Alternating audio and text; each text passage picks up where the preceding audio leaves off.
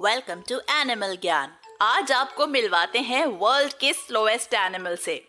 इस एनिमल को एक छोटी सी रोड क्रॉस करने में पूरे पाँच मिनट लग जाते हैं। और थ्रेटन होने पर ये केवल 0.27 किलोमीटर पर आवर की स्पीड से ही दौड़ सकते हैं। इतना ही नहीं, इनके नाम का मीनिंग ही है लेजीनेस हम बात कर रहे हैं इस एंट ईटिंग मैमल स्लॉथ की। स्लॉथ दो टाइप्स के होते हैं।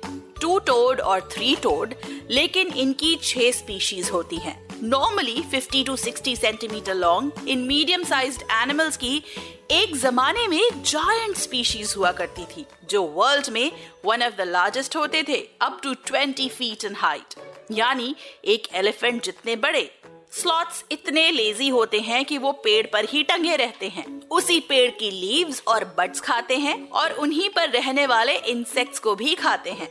स्लॉट्स के चार स्टमक्स होते हैं। वो चलते ही धीरे नहीं, बल्कि उनका डाइजेशन भी बहुत स्लो होता है। कभी कभी उन्हें फ़ूड डाइजेस्ट करने में एक महीना तक लग जाता है। लैंड पर तो वो धीरे चलते हैं, लेकिन वाटर के अंदर उनकी स्पीड बहुत अच्छी होती है।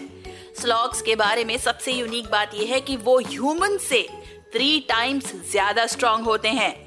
वो अपना पूरा बॉडी वेट एक आर्म पर एफर्टलेसली डालकर ट्री से हैंग कर सकते हैं।